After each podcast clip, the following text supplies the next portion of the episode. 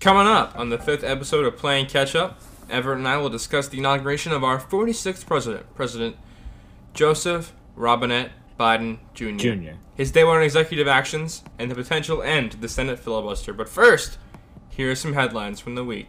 On Monday, Everett. Yes? News broke of the arrest of a thirty-six-year-old California man, Aditya Singh, who was arrested in Chicago's O'Hare Airport. Mister Singh had arrived at O'Hare Airport on October nineteenth, twenty twenty, and lived there for three months until he was found on January sixteenth. The, d- the judge's remarks in this case say it all. Quote, "You're telling me that an unauthorized, non-employee individual was living within a secure part of O'Hare Airport terminal from October tenth to, Octo- to January sixteenth and was not detected? I want to understand you correctly." End quote. Everett Beals, could you have pulled this off? I, no, I honestly don't think I could. How did they find him? How did they realize, finally, that he didn't work there? It was a group of uh, United Airlines employees that he flashed a badge to that was stolen. It was identified to the United employees prior as a missing badge, and when they saw it from him, they were like, hey, wait a minute. So he was just walking around with some guy's I D card the whole time. And that's my ticket to sleeping in Chicago for free. For three months. Wow. That's a great deal. Well, I for one know I could have, you know? Oh. Airports have so many so many little weird sections that you can hide in. Yeah. Uh, Logan Airport, I, I stake out in the Legal Seafood. Nobody realizes I've been there. Uh, once they catch me, I move on to the Delta Sky Lounge. They kick me out. I go to the support dog pee area. They never catch me. Wow. Well, eventually you're going to run out of places to be. You can't, you know. Like uh, that mm-hmm. movie with that guy. You ever been to an airport, Everett? A couple times. There are tons of places. Yeah, I guess so. I've never been to Chicago. Not to mention airport hotels. Which are fun.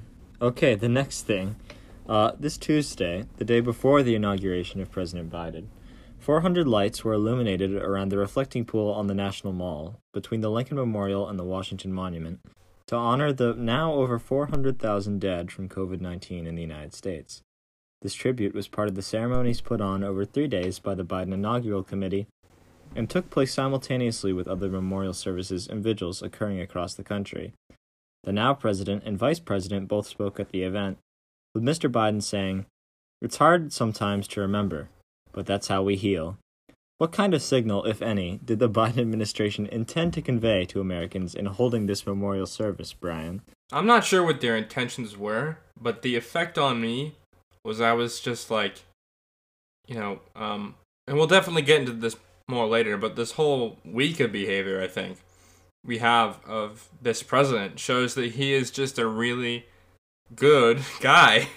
He's a like, great whatever man. Whatever disagreements you have, whatever disagreements you have with him politics-wise, um, whether you're you think he's too moderate, you think he's a crazy Raphael Warnock liberal, you, you have radical to liberal agree Raphael that he's a, Warnock. You have to agree that he's a good guy, and he just you know he wants the best for the country, and he has a lot of empathy. That's right.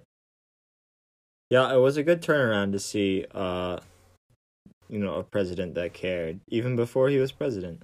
So it was nice. This is going to be a discussion topic later in the episode, so we won't uh, go too in depth on this. What was your favorite moment from the inauguration ceremony, Everett Beals? Oh, man. My my most very favorite Name moment. one! Name one thing I liked a lot. Um, oh, my goodness. Well, I liked the poem that was given a lot. I thought that was great. Uh, it was very well done. And it was uh, it went above and beyond what I have come to expect from poetry out loud, so that was nice. What an original take! What an original take! Also liked. Uh, I loved the poem. I, I love to see, um, at the beginning, since I was just walking, everyone trickle in. you know, Jim Clyburn was like in charge there for a long time until a president got around. So, um, and he's basically, he might be credited for this very thing happening. Had it not been for him, Joe Biden probably would not have won, I guess. So that was cool. What did, what was your most favorite moment, Bryn Weld? Oh, well, this is going to be a deep cut from the inauguration ceremony, and it, uh, my referencing it will show how I watched literally every moment from the day, but my favorite part was the congressional gift-giving part. Oh, I like that, too. Did you see this? Yes. If listeners didn't see it, the chairs of the inaugural committee, as well as party leadership from the House and the Senate, gave gifts to Joe and Kamala. It was a really cool moment to see all of them joking around and being nice to each other. Everyone will hate this, but I think it showed the humanity of these people who many Americans view as horrible trolls. They're not, they're actually nice people. They're all friends. They're all buddies. Yeah, it was pretty cool. I like. What was your favorite gift that they got? The painting or the vases or the or the pictures? It was crazy how they had that photo. They wow. had a photo of the thing that happened like five minutes before. And Kevin That's McCarthy it. was like, "Hey Joe, modern technology, huh?" Kevin's and Joe like, was this like is freaking a tribute out to Californian technology. Today, Friday the twenty-second, is only Joe Biden's third day in office. So far, the president has issued more than twenty executive orders, seventeen of which were signed on Inauguration Day alone. Many of President Biden's first actions were intended to reverse the worst damages of the previous administration, some of which included orders for mask mandates on federal property and steps to improve the nation's standing on the world stage, as Biden ordered the country's re-entry into the World Health Organization and the Paris Climate Accords. He also moved to extend moratoriums on ev- on evictions, as well as the pause on student loan payments, and reinstated diversity training programs and anti-discrimination rules for federal institutions. Other highlights include the official revocation of the Keystone X L pipeline permit, strengthening of the DACA program, and the formation of a new unified COVID nineteen response team, with a seat at, on the National Security Council. What do these ambitious first steps tell us about the goals of the new Biden administration? My takeaway was, um, forty-six, he's not screwing around, you know? He's serious. He said, here's what I'll do on day one, and then and then he, he did, did it. it. Wow. It also goes to show the, the uh, intense planning that had to have um, happened in the transition to say, here's what we're going to do day one, and here's how we'll do it, and then they did all that stuff. They sure did. Great job. Great job. Clap it up. To answer my own question, I, I thought it was uh, it's a very good sign. Um, not only because he's doing, or his administration is doing so much in the first days, but it's also things that, it's a lot of it have been things people have been asking for a long time, even before the Trump administration. And um, a lot of it is a direct response. Now I'm looking right at you. A lot of it is a direct response to things that happened during the Trump administration. So I guess it's unfortunate that so much time has to be spent repealing things that have already happened, but it's necessary to get things on the right track. As many have said, it's easier to break things than it is to fix things, huh? You're telling me. And finally, Everett. Oh boy. The W N B A announced that their franchise, the Atlanta Dream, is close to being sold. The Atlanta Dream's former owner, former Georgia Senator Kelly Loeffler. Loeffler faced a mutiny from her team's players this past summer when she condemned the Black Lives Matter movement and what she called the politicization of sports. Players from the Dream and others from, from around the league quickly began sporting, supporting her opponent, Senator Raphael Warnock, even wearing Vote Warnock t-shirts during warm-ups. Crazy, huh? It was. The buyer is unknown, but LeBron James publicly expressed interest in buying the team earlier this month. Everett, I don't really have a question for this, but this is, like, pretty cool, right? I think it's pretty neat. Um, since I, I don't I don't care much for uh, for old Kelly here, and uh, it was cool to see that the team, like like I guess it is a mutiny in a way, but they took things into their own hands, and they definitely weren't afraid about. I mean, I guess they're staying on the team no matter what, but they put what they thought was important over a paycheck. Um. So that was pretty cool, and it's good to see, you know, I, I don't want to draw a line and say what is real and isn't activism in sports, being just a guy. But it was pretty neat to see him take a stand. That's it for our headline segment. Up next, discussion of Joe Biden's first two days and something that could ruin the rest of his days. We'll be right back. A bad time. Brian, we're back, and now we're we're ta- we're talking about Joe Biden. Man, finally inaugurated on last Wednesday, the twentieth of this month of January. What a great celebration it was, huh? We had a whole weekend and then leading up days of memorial services and uh, celebrating America. And fear. Events, fear and loathing. And fear. And then finally, the day came, and it went off without a hitch. Except for the doors, I guess, in the White House weren't open for like ten seconds. That's okay. Um, I had a great job. This is the Fine. fifth inauguration that Everett and I have been alive for, huh? Yeah, that's that's a few. But it's the first one I think I've ever really paid attention to, you know? Yeah, I've got I got a memory, a, a Snapchat memory, to be clear, of the inauguration of uh, the, the forty-five. And, uh, well, you know, I don't remember having a very strong opinion at the time, which I'm kind of kicking myself for. But this one I've been waiting for now for a long time, and it was very exciting to see it done. So overall, I thought it was pretty... Let's talk about the speech. Let's talk about the speech. Let's talk about the speech, okay? Fine, do it. Alright, I'm going to rattle off some quotes that I enjoyed. Go ahead. Brian's best of Joe Biden quotes. Quotations from Chairman Biden. Quote, in another January on New Year's Day in eighteen sixty-three, Abraham Lincoln signed the Emancipation Proclamation. When he put pen to paper, the president said, and I quote, "If my name ever goes down into history, it will be for this act, and my whole soul is in it. My whole soul is in it. Today, on this January day, my whole soul is in this, bringing America together, uniting our people, uniting our nation, and I ask that every American to join me in this cause." All right, I'm there with you, man. I'll join you. Next quote. The American story depends not on any one of us, not on some of us, but on all of us, on we, the people who seek a more perfect union. This is a great nation. We are good people. And over the centuries, through storm and strife, in peace and in war, we've come so far, but we still have far to go. We'll lead not merely by the example of our power, by the pow- but by the power of our example. I love that one. That's my personal he, uh, favorite. Yeah, he was campaigning on that one. My fellow Americans, I close today where I began, with a sacred oath. Before God and all of you, I give my give you my word. I will always level with you. I will defend the Constitution. I'll defend our democracy. I'll defend America. Big promises from a big man. A lot of stuff there. I like that he uh, also led with um, saying that democracy has prevailed. I think that might have been the headline on many newspapers. Uh, what do you think of that? You know, that was sort of the, in being his first lines, that sort of frames the entire speech. What do you think of that? I enjoyed it. I think it's a good message. You know, uh, some people say, well, that's not true. But, in a sense, it is.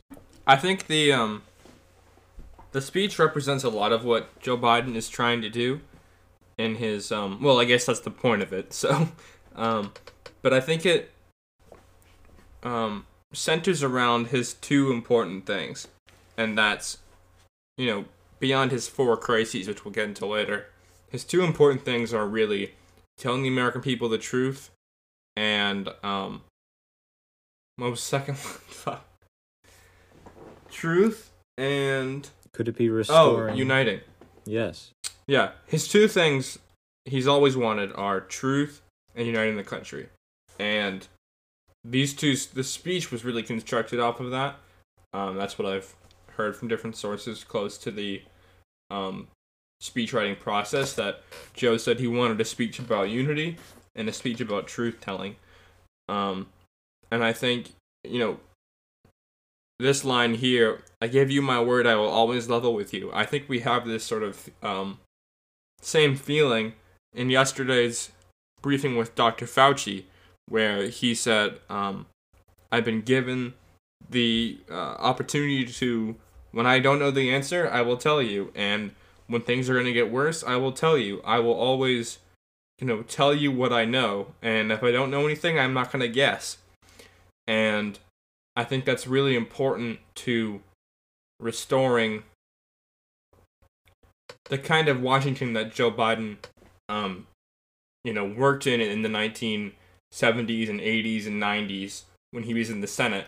And even, you know, to some extent, during the Obama administration in the first few years when, you know, the Tea Party hadn't really gained control of the Republican opposition and there was ability to, um, you know, make peace and be able to at least accomplish something together.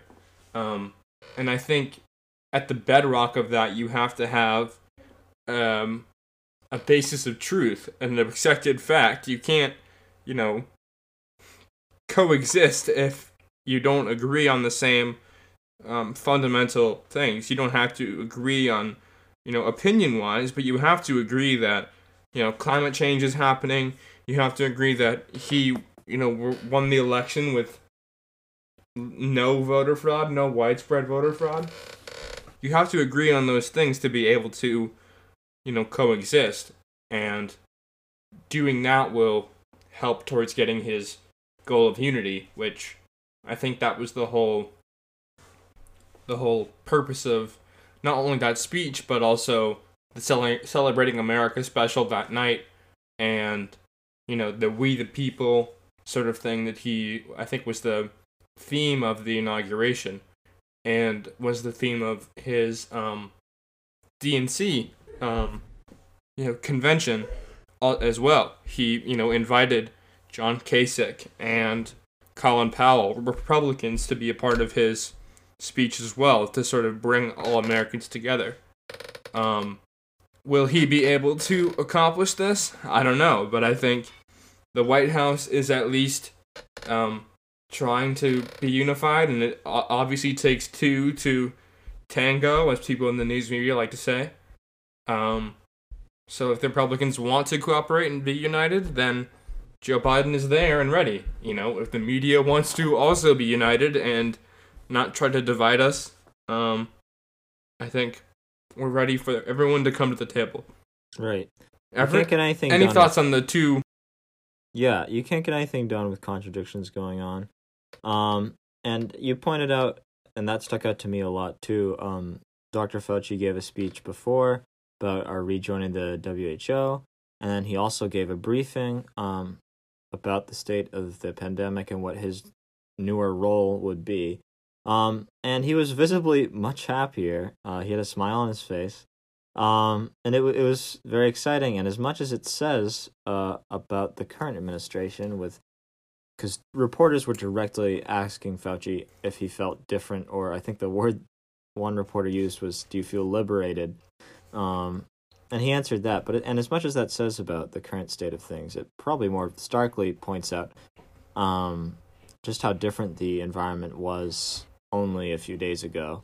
Um, well, in in that briefing, I felt that there was a lot of uh, the media trying to get him to take swipes at the previous administration. Yeah, that seems like, like what they were trying to bait him to do, which he avoided. A lot of the questions were like... Yeah, yeah, a lot of the questions were direct... Yeah, a lot of the... Yeah, go ahead, Brian. No, I want to hear what you're saying. Well, exactly as you were saying, a lot of the questions were directly sort of trying to get him to, to come out and say that he did feel liberated and he felt he was being silenced before, which is partially true, and in some ways he admitted that.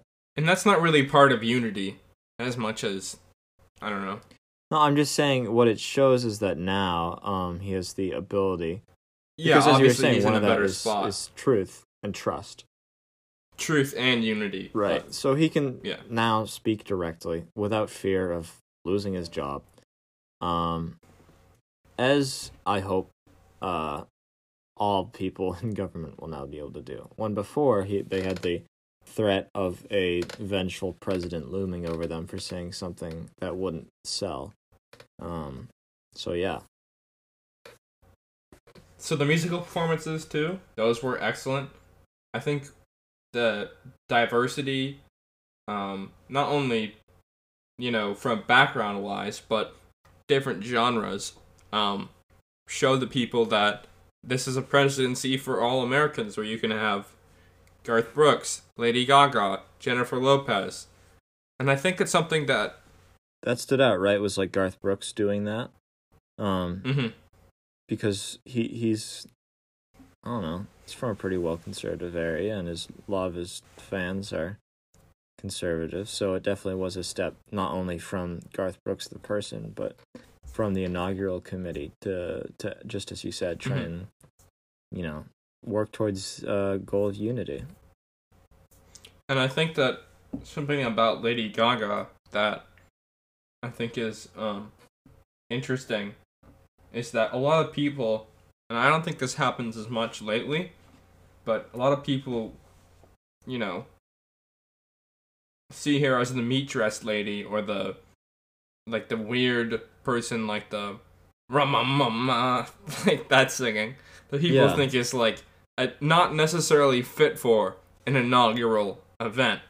Um, and I think that, you know, I was reading that Joe Biden in two thousand thirteen, he worked with Lady Gaga on... Um, trying to pass legislation to um, curb sexual assault on college campuses. So mm-hmm. Joe Biden is the kind of person who sees you for your character and sees you for who you are, not just as Lady Gaga is funny meat-dressed lady. Yeah, it's more, Lady Gaga you know, is this the person has extremely something to say. talented um, singer, yeah. songwriter, performer who can do her, carry her own weight on stage in basically anything, and perform that mm-hmm. song beautifully, even though it's extremely challenging. Yeah. Speaking of that, it was cool to see um Eugene Goodman, who I think we talked about before, the Capitol police officer who um yeah we definitely talked about this, who redirected the mob, um and he's been uh anyway he was like the I believe he's new, the new assistant sergeant at arms for one of the chambers, and he escorted yeah the vice- deputy house sergeant at arms I think. Yeah, and he got to escort Kamala Harris um, onto the platform, so that was pretty neat to see him have some, some real recognition and, and, there. And when they, and when they announced special, you know, deputy sergeant at arms for inauguration and Eugene Goodman, they gave him a standing ovation, and he had a little, little tear running down his face, because I feel like that's probably, you know, not really a job that, and I know that in the past few episodes I've done Brian Foisy pro police, but it's a it's a it's a thankless job these days, and when you do it right, you should be commended, because law enforcement should be encouraged to have those sort of peaceful interventions in scenarios that could easily turn incredibly violent. Uh, Poet Laureate Everett's already laid on. Uh, ugh, Everett's already laid touched on, on that. My commendations. Everett's already touched on that, but um, she was obviously excellent. Everyone's talking about it, and um, I don't know. I was gonna say I hope she gets a great career, but I was like, what's the career for a poet these days?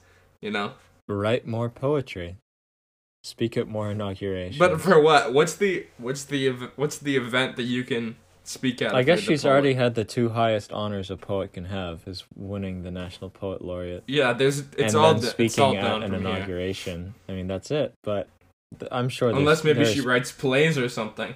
There's plenty more for a talented writer to do. Um, she's also said that she wants to run for president. Yeah. Well, that'd be pretty neat. The difficult thing about Amanda Gorman, though, is that they keep saying like Youth Poet Laureate, and um. I guess she does look a little young for her age. So people are like, oh, this little girl came up and gave this poem. She is um, twenty-two, but it was right? actually... She is twenty-two-year-old woman, not like a little girl. Yeah, she won the, being... poet laureate, the award when she was in high school, but... Yeah. Uh, the wreath laying at the Arlington National Cemetery at the Tomb of the Unknown. Obviously, um, you know, both a cool moment and a, a solemn moment. And I think that's uh, a chord that the um, inaugural committee and the Biden administration has struck, a co- you know, has dealt with correctly, is what's the amount of um, you know, the, the pageantry, the celebration, but also the solemnity of the time when there was um, a, a terrorist attack on the U S Capitol, but also four hundred thousand people and counting dead from the coronavirus. So you have to, you can't just be like, it can't Hoo-ah, all be fanfare. Yeah. They have to take a moment. And, it can't all be cool. Yeah, they have to. And have I think those they found those moments. moments. Yeah, and they did yeah. really well with them. Um, and it was that was definitely uh, a big moment. And then to have all, not all of them, but three other presidents there as well. Um, and they gave a brief. They had a conversation there between Bush, Clinton, and Obama. That was at the Celebrating America special, yes, but it was obviously was recorded. Aired that night, um, but from mm-hmm. the Tomb of the Unknown Soldier. Um, so that was really cool as then well. They, then they went from Arlington to the parade. Any thoughts on the parade before I go on my Al Roker? I knew you were going to say Al Roker, but yeah, I found it funny that um, when he got out of the car, a lot of reporters were like, Joe, come here. And he'd come over and they would ask the president a question. And he would say, yeah, and then walk away. Would not answer the questions. It was really funny. Um, but it was good to see, like, you know, it was just so... I keep saying it's good or great just to see things happening, but what I mean is that it's reassuring and comforting to see, like, a family who are, you know, they aren't just holding hands for the show of it. You know, this is actually, like, the Bidens um, are cool people, generally. What do you think, Al Roker? Um, Al Roker. Let's get into it. Oh. Al Roker has been... entertaining and informing and just helping the American public along for decades at this point. Al Roker, American treasure. Hero. Hero Al Roker. Who two inaugurations... No, actually, two Biden inaugurations in a row. He has gotten that fist bump or that handshake With from Joe. Our man, Joe Biden.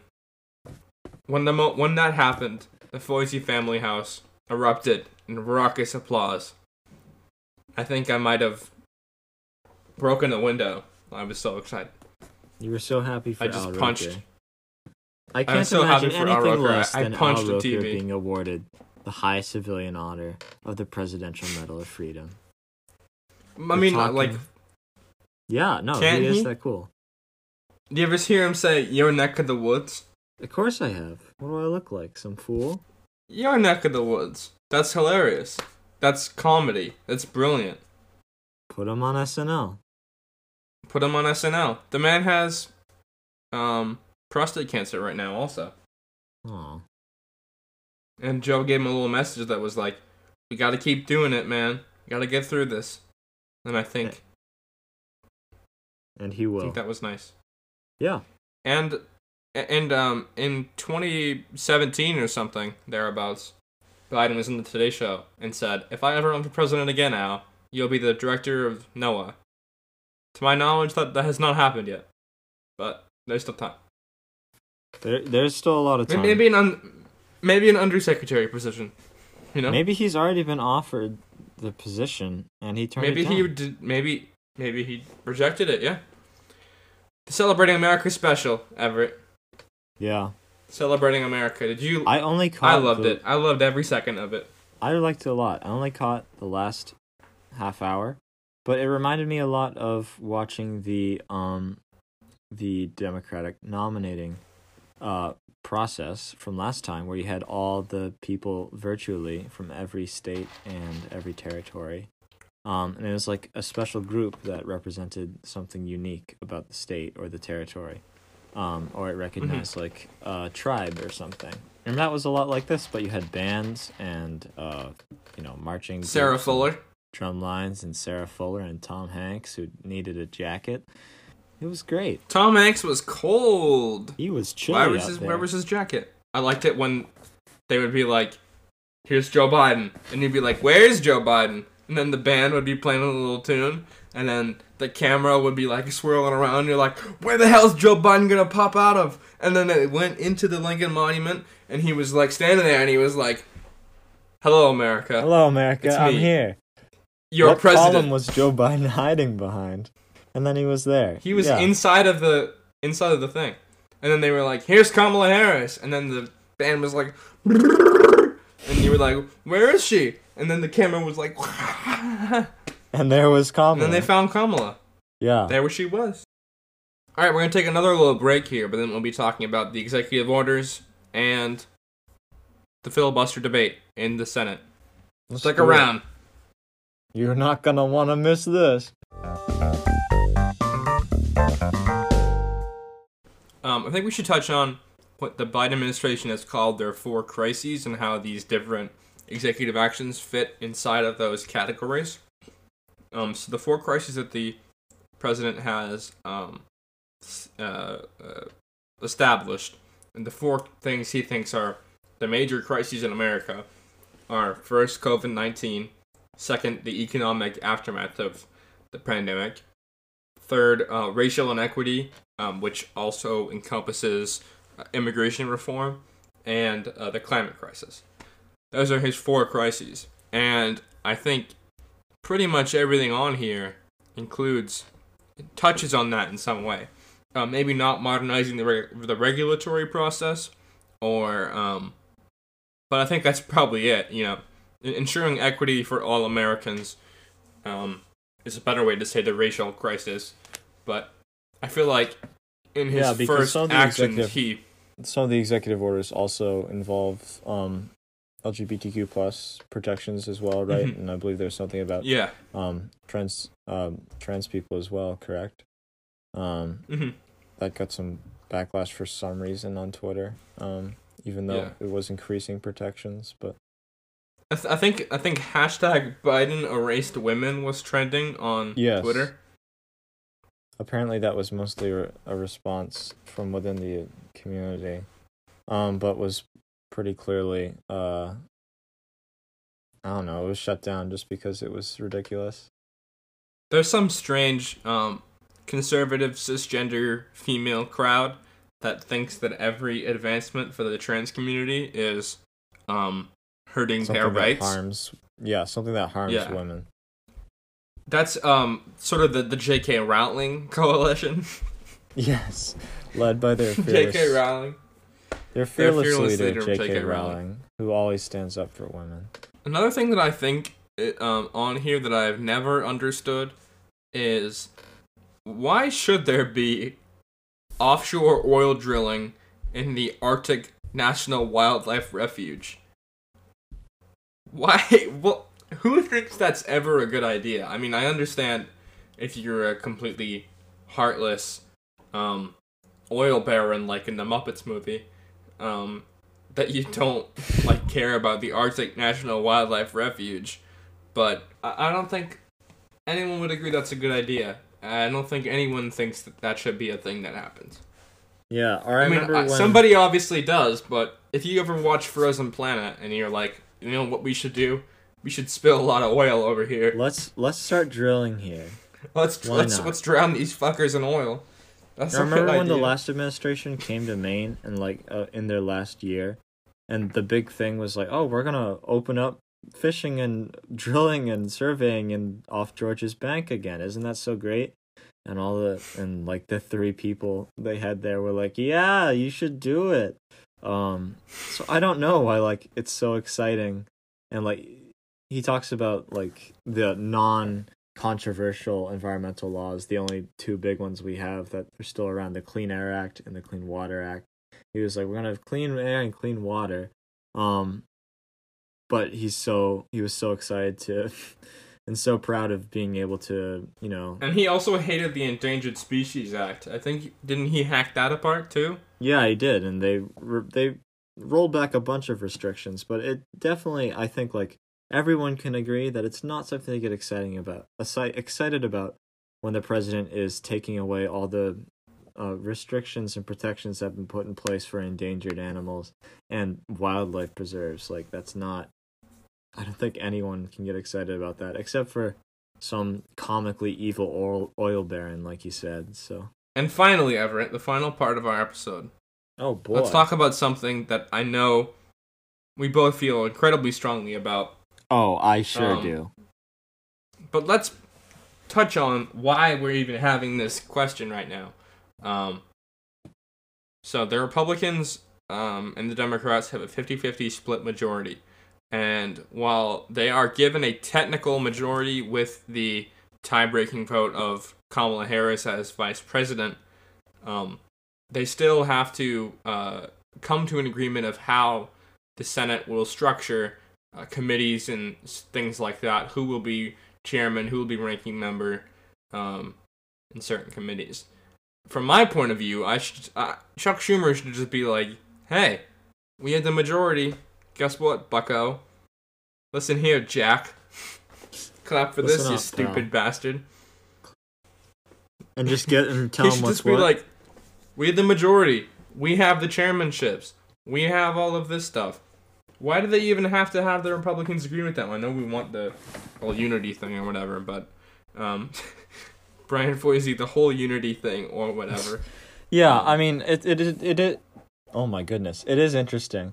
Um, there was an article by as an opinion piece in the New York Times by Ezra Klein, and he got a quote from Jim Clyburn, who's the House Majority Whip, who said that he told the president-elect elect to quote reach across we to quote reach out across the aisle, try to work with Republicans, but don't let them stymie your program. You can't allow the search for bipartisanship to ruin the mandate the American people gave you. So yeah, the whole idea of bipartisanship is um, important because in both chambers and in the entire government, the idea should be that everyone is working together to somehow agree and compromise on something. But when you have, um, as we presume, that the G O P will soon return to their policy of actually, I don't want you to do anything, for example, Merrick Garland's nomination, um, which was completely withheld, I'm pretty sure most Democrats will fondly remember the eight-day confirmation of um, Amy Coney Barrett. So, and the difference there. Um, A C B! So, that's right, and she was at the inauguration. So, Joe Biden, being a former senator, understands how important compromise is, but I think everyone in the Senate now, and including Joe Biden, the president, I should speak with him with higher respect now, more than ever, um, understands that they may have to, since they're in charge, they've won, then they need to just work to get it done. And as James Clyburn, Jim Clyburn said, they need to uh, work on the mandate they were given. I think that the issue about the bipartisan unity cooperation is the Democrats will, the Democrats had a majority, so they shouldn't have to say, hey, Republicans, can you can you look at what we have? Can you tell us what you think of it and be able to dictate policy that we're proposing? I feel like that shouldn't be the case in which we are beholden to them for passing what we want to do. Since we're right. the majority, we should be able to just say, all right, there's fifty-one of us. That's the vote. Here you go. And, and the reason um, in the Senate, and you're about to, this is the topic of this entire area, but the reason for that original purpose of, or I guess it wasn't even originally intended, but the present twenty-first century gridlock in the Senate has to do with the filibuster, um, which means that to get anything actually done, if the uh, minority party is doesn't want you to do anything, you need a sixty-vote supermajority to invoke clo- cloture and end a filibuster. If you don't have sixty votes, then nothing happens. Um, and there's been discussion that now that it would take exactly fifty-one votes or a fifty-fifty vote with a tiebreaker to remove the filibuster from the Senate rules, which they say would stop the gridlock. Um... Brian, what do you think of that idea? My thought on this is that, and what I was trying to say earlier, and probably didn't get to my point, um, was that the Republicans' idea of bipartisanship is, okay, yeah, we'll work with you. What do you have? Uh, no. Mm-mm. Mm-mm. No. No more stimulus. Mm, climate change isn't real. Mm, no. That's not really bipartisanship. That's more like, um... pretending we'll that you, they are the majority. We'll let you, we will consider your your legislative action if we get everything we want, which is none of what you which, want. Now more than ever. Um, so why are why are we allowing them to, kick, to just kick us in the teeth over and over again, you know? Yeah, when you could change it. Um, which it seems like... There is pretty... now there is now broad support for the fil- for ending the filibuster, though. You have yes. Democrats from Joe Manchin to Elizabeth Warren... To Chuck to, Schumer, right? I don't know. To Chuck Schumer, probably Joe Biden, Jim Clyburn. Everybody's in on this. Yeah. So Joe, why do we have to negotiate with them? Um, when he was running, a thought Joe that Biden I had said that to resolve. Oh, just cut my part out. You say your thing.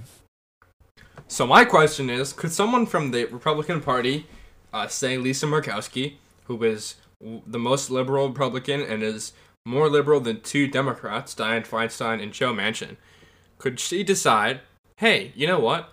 I want to uh, solve all the problems that are facing the country right now, and I'm going to switch to the Democratic Party. The Democratic Party now has a majority in Congress, in, in the Senate, I mean. Um, you know, not a majority by a tiebreaker, and we don't have to negotiate with Mitch McConnell anymore, so now we're going to put it to a vote. Um, and filibuster is done. Goodbye. Yeah, they could do that too. And during the vote, I mean, there's nothing stopping any Republican from uh, voting with the Democrats to remove the, the filibuster. No, but, but if, unless, if Lisa unless Murkowski... Mitch McConnell becomes completely opposed to the idea and gets everybody, all fifty of them in line. But if Lisa Murkowski decided she didn't want to... um. The thing that's holding up this filibuster thing right now is that we have to negotiate with Mitch McConnell on the rules of the Senate, since it's a fifty-fifty tie. And if we didn't have to do that, we could just move to a um, filibuster vote and vote on whether or not to d- eliminate the filibuster. Um, and so, if well, there wasn't, if there was a majority uh, in Democrats in the Congress, not a fifty-fifty split, then we wouldn't have to negotiate with Mitch McConnell. He wouldn't be able to stop the work of the Senate um, by saying, you know, you have to take the filibuster off the table. Um, if we did that, if he did that, then, you know, we'd be able to move on with the legislative agenda. Um, will Lisa Murkowski do this? Probably not. Is that, is this even possible? No, I don't know. I have no idea. It's a fine idea. Let me quickly the, Google while you speak. The importance of caucusing, like, for example, Angus King um, caucuses with the Democrats, uh, beyond voter perception, what they say and practically what it means is um, where they get placed on committee assignments. And presently the Democrats are in the majority, so they control committee assignments um, for chairpersons and for their party, which is pretty important if you don't. Oh, um, wait a minute. So, yeah, Everett. I mean, it's possible she could move to an independent. We talked about last time um, because Alaska just moved to ranked choice voting, actually. So, perhaps. What'd you find, Brian? So, I'm reading from the from the Wikipedia here of party switching in the United States. Um, quote, another notable switch took place in two thousand one when Senator Jim Jeffords of Vermont defected from the Republican Party to become a political independent, which placed the Senate in Democratic control. And that was the last time there was a, there was a fifty-fifty split. That w- That's what created the fifty-fifty split. Um, so if so I'm that, Joe Biden... the exact scenario you imagined has happened before. If I'm Joe Biden, I say, hey, Lisa Murkowski, I will endorse you in your next election. Or I'll give you um, a position in the administration. I'll, you know, do whatever. Um, but I just want you, for the next two years, to caucus with us. Or um, defect from the Republican Party and become a political independent, if you even want to. Um, and we'll be so happy, and we'll all love each other. And we'll be able to do a lot of things. And it'll be your doing. People will love you. Yes. Because conservatism um, and doing things are not mutually exclusive, obviously. Um, mm-hmm. Seems like the modern Republican Party, especially under the last president, got that in their heads that that was what it meant. Um, But clearly it's not, and this people have been very frustrated for much longer than the past, you know, four, eight, twelve years with how little the Senate generally does. Um, and to see that be, you know, still a deliberate and careful lawmaking body, but one which does something, um, would go a long way to restoring trust, not just in the exec, you know, not just for the executive branch, but for the actual representatives of the people. Um, that'd be pretty cool. Another example of this party switching thing, if you allow me to interrupt you real quick. Oh, Brian, please go ahead. Ha- happened as early, I mean, as um, recent as twenty nineteen, when really? um, Jefferson Van Drew, who was uh, representative of New Jersey, he still is, um, he uh, announced that he would be joining the Republican Party on December nineteenth, twenty nineteen, saying that the De- Democratic Party was too socialist, um, and he defected and became a Republican for the next uh, Congress, and um, supported Trump after ah he endorsed the loser of this past election. Right. Um. So there is a lot of precedent here, um, and it, I haven't heard anyone say this, so maybe there's no chance it will happen. But you but know, it's an original take. If only Brian we had Foisy. more of our power. If only we have more power, we could just tell Lisa Murkowski to caucus with the Democrats. Brian wants to speak directly to Lisa Murkowski. If we can get Brian oh, on the plane to Anchorage tonight, then everything will be better. Um, Lisa Murkowski recently said, uh, quote, "I can be very discouraged at times with things that go on in my own caucus and my own party, but I have absolutely no desire to move to the Democratic side of the aisle. I can't be somebody that I'm not." So. Wow. Well, I guess there I goes guess that. There, there goes that, huh? Right down the drain. Hey, it was a so good idea. So how do we end this stalemate otherwise, though? Well, that's the thing. Like, unfortunately, it is an extremely precarious majority, but it's not a stalemate.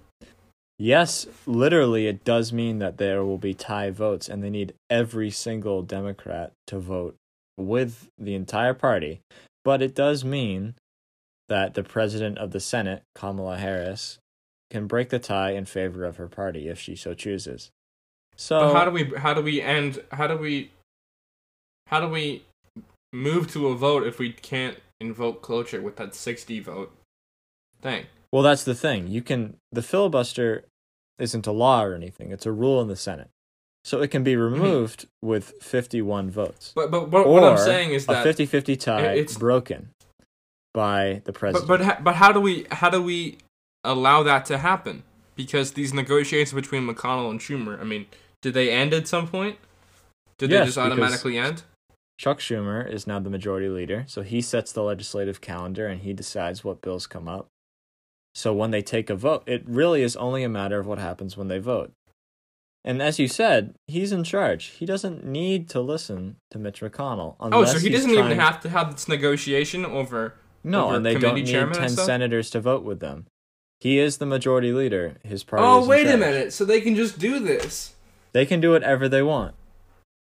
And all I they needed was that. Joe Manchin, who originally is... said on Fox News that he wasn't interested in ending the filibuster, and now he is.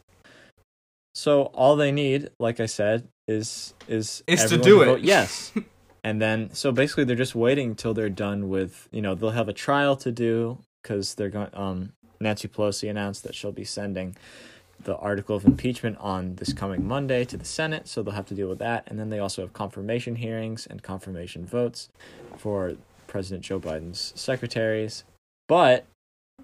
So it this Monday, whenever they're ready, like, whenever Chuck Schumer wants, they can take a vote. So this Monday, he could do it as early as this Monday, probably. Yes. As oh, far as okay. I know, yes. Yeah, so this whole segment was stupid. Now, now that I understand that he can just actually do it. Well, your point was, but I, the exciting part of it is that it, it can happen. Yes. Thanks okay. to John Ossoff now I feel and, good. Raphael, and radical liberal Raphael Warnock. Oh, thank you, Radical Liberal Raphael Warnock, for helping us. Yeah. Um. So there, there could be a lot to look forward to. So there it goes. So We're there safe. It is. Now we just have to wait, basically, and keep the. We pressure just have to on. Wait and see if old, if old Chucky Schumer and old Dianne Feinstein. You said Chucky. All I could imagine was Chucky from Rugrats. Um. Who doesn't have a mom?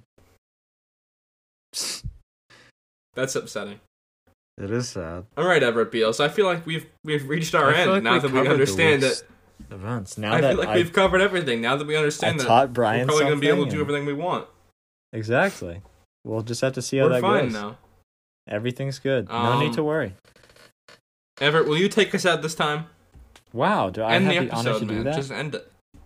Yeah. All right. End it. That's everything for this week. So glad you joined us. And uh, next week. Oh, can we, can we plug our social handles too? Do it. Plug it. Give me a moment. Let me figure out what our actual Twitter account is called.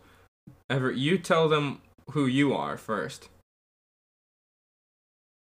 I've been Everett Beals. I'm I'm at not underscore Everett B on Instagram and Twitter. Or actually, no. I thought you were at Everett, Everett Beals. Beals on Twitter. I am. Yeah.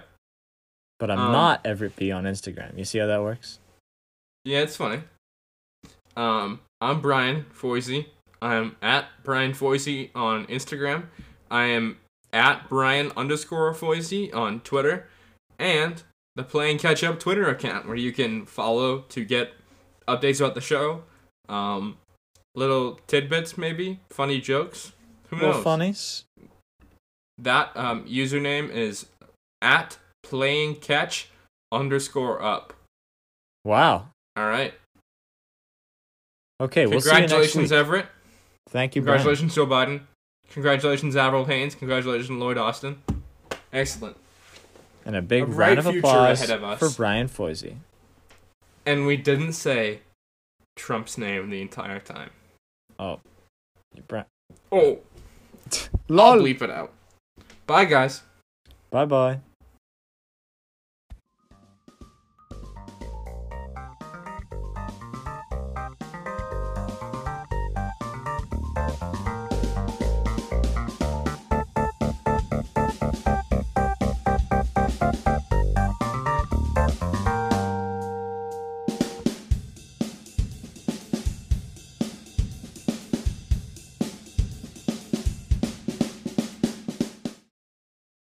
Clap for that, you stupid bastards.